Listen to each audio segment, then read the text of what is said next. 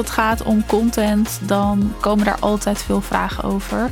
En wat voor content kan ik maken? Wat voor content werkt? Hoe kom ik op allerlei content ideeën? Nou ja, content, dat is gewoon hetgene waarmee je zichtbaar bent. Alles wat je doet is eigenlijk content, alles wat je online zet. Een tijdje geleden heb ik een aantal afleveringen gemaakt. Eén aflevering ging over hoe kom je tot goede contentthema's. En niet alleen goede thema's, maar ook daadwerkelijk thema's die winstgevend zijn en winstgevend blijven. Want het is heel leuk om thema's te bedenken en eigenlijk is dat niet zo ingewikkeld. Alles wat er in je leven gebeurt, daar kan je content over maken. En eigenlijk bij alles wat er gebeurt is er ook altijd wel een haakje te maken naar business. Dus dat is niet per se het probleem. Maar je wil vooral content maken waardoor je doelgroep ook daadwerkelijk bij je wil kopen. En dat is wat anders. En daar zijn verschillende modellen voor. En een van die modellen wil ik in deze aflevering met je uitleggen. Een model die ik ook heel kort op het event heb behandeld. Maar goed, ik zei dus net, ik heb al een aantal afleveringen hierover gemaakt. Ik raad je zeker aan die te luisteren. Waarbij er dus één aflevering ging over hoe bedenk je thema's. De takeaway daarvan, of één van de, was bijvoorbeeld luister eens naar songteksten. Ook naar Nederlandse, maar ook naar Engelse. Want in een songtekst en een song, singer-songwriter die schrijft natuurlijk muziek. Die schrijft een tekst om te kunnen raken. En het is fantastisch om daar je inspiratie vandaan te halen. Hoe bouwen zij hun zinnen op? Welke woorden gebruiken zij? Et cetera. Luister die aflevering, maar ik denk dat dat het beste is. En ik nam laatst ook een aflevering op over koopmotieven. Dus welke koopmotieven zijn er en welke koopmotieven kan jouw doelgroep hebben?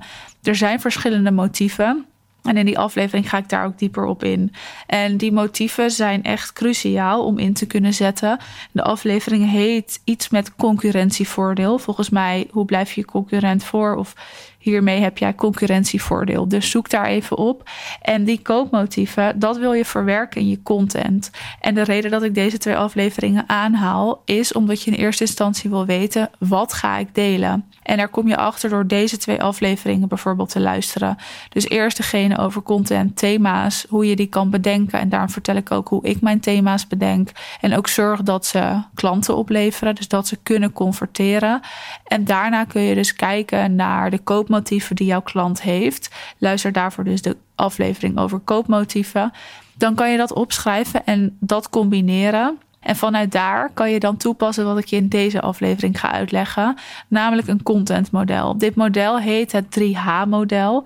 En het is een model die je kunt inzetten om te bepalen welke content plaats ik in welke hoeveelheid. Dus je kan hierdoor heel goed je content verdelen. En is best wel vaak ook een vraag die ik hoor. Hoe bepaal ik hoeveel persoonlijke content ik plaats? Hoe bepaal ik hoeveel promotionele content ik plaats? Ja, hoe maak ik eigenlijk die verdeling? En met dit model kun je die verdeling dus heel simpel maken. Het is een 3H-model, dus het bestaat uit drie fases en je kan het in een piramidevorm zien. Dus als je een piramide voor je ziet, dan heb je boven de hero-content. En de hero-content, dat is eigenlijk uniekere content die je zelf als een expert neerzet. Het zit hem dus ook al in de naam, hè? hero-content. En dit plaats je het minst van alle aspecten. We gaan hier zo dieper op in. In de middelste laag zit de hub content. En hub content die plaats je dus regelmatig. En dat is content die er echt op gericht is om je doelgroep aan te trekken, om je doelgroep te informeren. En dan heb je de hygiëne content. En de hygiëne content die plaats je dus dagelijks. Ook in je story neem je dat mee. En die gaat heel erg ook over je kennis. Waar kan je mensen bij helpen? Waarom moeten mensen bij jou zijn? Dus dan heb je hero, hub en hygiëne. En eigenlijk zit het hem allemaal al in de naam. Hè? Hero gaat echt over de expertstatus claimen. Hub gaat echt over het, ja, gewoon de, de normale, gezellige, regelmatige content. En hygiëne is echt het bijhouden van je kanalen. En consistenter kunnen posten. Maar ik wil je even concreet ook voorbeelden geven en er wat dieper op ingaan. Dus we beginnen met hero content. Hero is dus echt om aandacht te trekken, om te laten zien wat je kan. Wat levert een samenwerking met jou op? Dus hier ga je echt dieper in ook op je expertise en ook cijfers. En dat is interessant van hero content. Je wil je werk laten zien. En dat is dus vaak in cijfers. Je wil hier altijd een beetje cijfers in verwerken, ook met oog op dat er mensen zijn die keuzes maken op feiten. Je hebt verschillende manieren waarop we een besluit nemen. Besluitvorming heet dat. En een van die manieren is op basis van feiten en ratio dus. En daarin wil je dus cijfers verwerken. Dus hero content die gaat er echt om om aandacht te trekken, om cijfers te laten zien en om te laten zien wat is jouw waarde. Hoe ik dat bijvoorbeeld doe, is door af en toe reviews te delen. Wat zeggen klanten over mij in videovorm? Maar ik deel dat bijvoorbeeld ook in berichtjes die ze mij sturen. Dus inderdaad, wat is hun omzet? Wat hebben ze verkocht? Wat hebben ze gedaan? Hoeveel sales calls zijn er ingepland die week? Dat is allemaal hero content. Je waarde laten zien op je online kanalen. En dit kan je op al je kanalen doen. Hè? Dus op je Instagram, op je Facebook, op je LinkedIn, in je podcast. Je kan overal hero content delen. Wat ook bij Hero Content kan, is dat je je eigen succes en cijfers deelt. En je kan daarvan natuurlijk ook de andere kant van succes laten zien. Maar Hero is dat je je expertstatus wil claimen. Dus stel jij hebt met hele grote namen samengewerkt, dan kan je vertellen wat je daarin hebt gedaan en wat je ook voor hen hebt opgeleverd.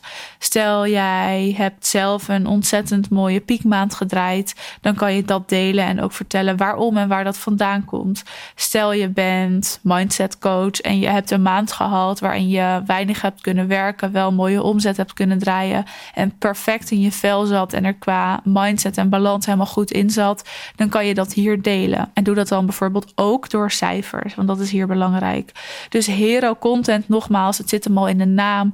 Die, daarin zorg je ervoor dat jij echt die expertstatus claimt en jezelf hoger in de markt kan zetten.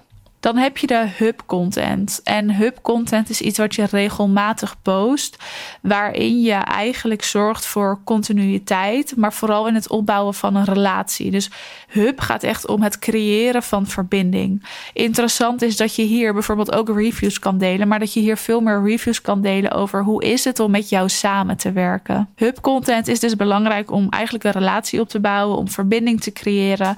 Video werkt heel goed bij hub, omdat mensen dan makkelijk met je kunnen verbinden. Maar audio werkt ook met hub content.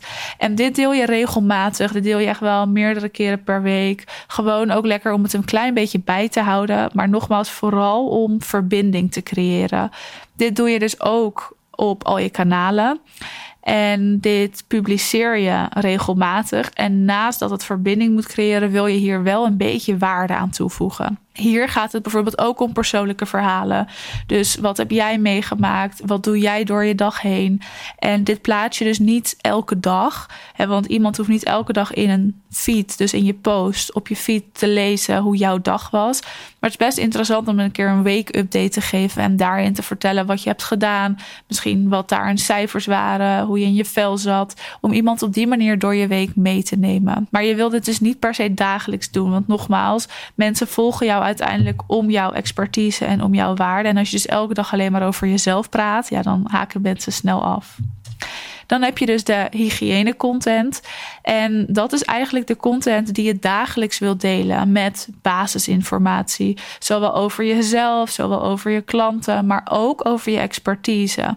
Dus hier ga je ook informatieve content toevoegen aan je account. Dus je kan hier tips geven. Je kan hier laten zien wat je met klanten hebt gedaan en je werkwijze tonen. Dus je werkwijze hoort bij hygiëne. En hygiëne is dus de onderste laag van de piramide. En dat betekent dat je dit het meest deel, dus op dagelijkse basis. Hierin vallen bijvoorbeeld ook bepaalde weggevers die je kan delen. Hierin werkt tekst heel goed, video en audio werken eigenlijk altijd heel goed. Maar bijvoorbeeld je stories op Instagram, dat valt bijna altijd onder de hygiëne content. Het bijhouden van je aanwezigheid. Zo mag je dat zien. Zodat je consistent kan zijn, dat mensen jou consistent en dagelijks kunnen zien. En als je bijvoorbeeld een Instagram-account neemt, dan valt je story onder hygiëne. Je feed valt onder hub. En die hero content, die verdeel je over je feed en je stories. Dus om heel duidelijk ook het verschil aan te tonen. Hygiëne is echt ook om je aanwezigheid bij te houden. Zodat mensen je kunnen blijven zien. Nou ja, dat werkt dus gewoon heel goed in stories. Het is echt een stukje bekendheid, naamsbekendheid ook opbouwen. En je voorziet dus jouw publiek, ja, de mensen die op jouw account zitten, in de behoefte van kennis, verhalen vertellen en waarde. Hub is dus je feedpost. Nou, dat kan je heel goed daarin verwerken. Waarin je dus eigenlijk ook bijhoudt en een band opbouwt. Dus ook verhalen vertellen, maar ook combineren met je expertise. En Hero gaat er dus echt over harde cijfers, succesmomenten, je expertstatus claimen. Dus je mag hier ook laten zien wat je waard bent. Je mag hier ook een klein beetje opscheppen. Niet bluffen, hè? opscheppen is wat anders dan bluffen. Opscheppen is wel eerlijk zijn, maar gewoon vertel maar wat jij eigenlijk voor iemand kan betekenen. Bluffen is daar natuurlijk over liegen. Dat moet je nooit doen in je content. Maar op deze manier heb je een mooie piramide. En kan je daar dus je content mee verdelen. En dat werkt gewoon heel fijn om balans te vinden. Want nogmaals, ik hoor best wel vaak de vraag: oké, hoe zorg ik dat ik wel verbinding kan maken, maar niet persoonlijk ben? Of hoe zorg ik dat ik wel persoonlijk ben, maar niet privé dingen hoef te delen? Hoe zorg ik dat ik ook nog mijn waarde en expertise erin kan verwerken?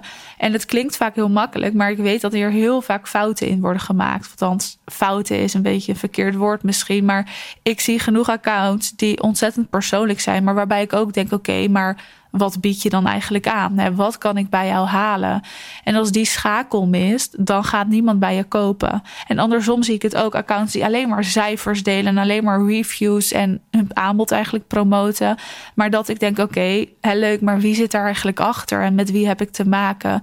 Dus daar balans in vinden, dat kan door dit model. En dat is ontzettend om je potentiële klant en aan te kunnen trekken, maar ook te kunnen converteren. Dus ik zou zeggen, schrijf die piramide een keer voor jezelf uit Bepaal dus ook welke content je waar kan plaatsen. Luister deze aflevering desnoods nog een keer.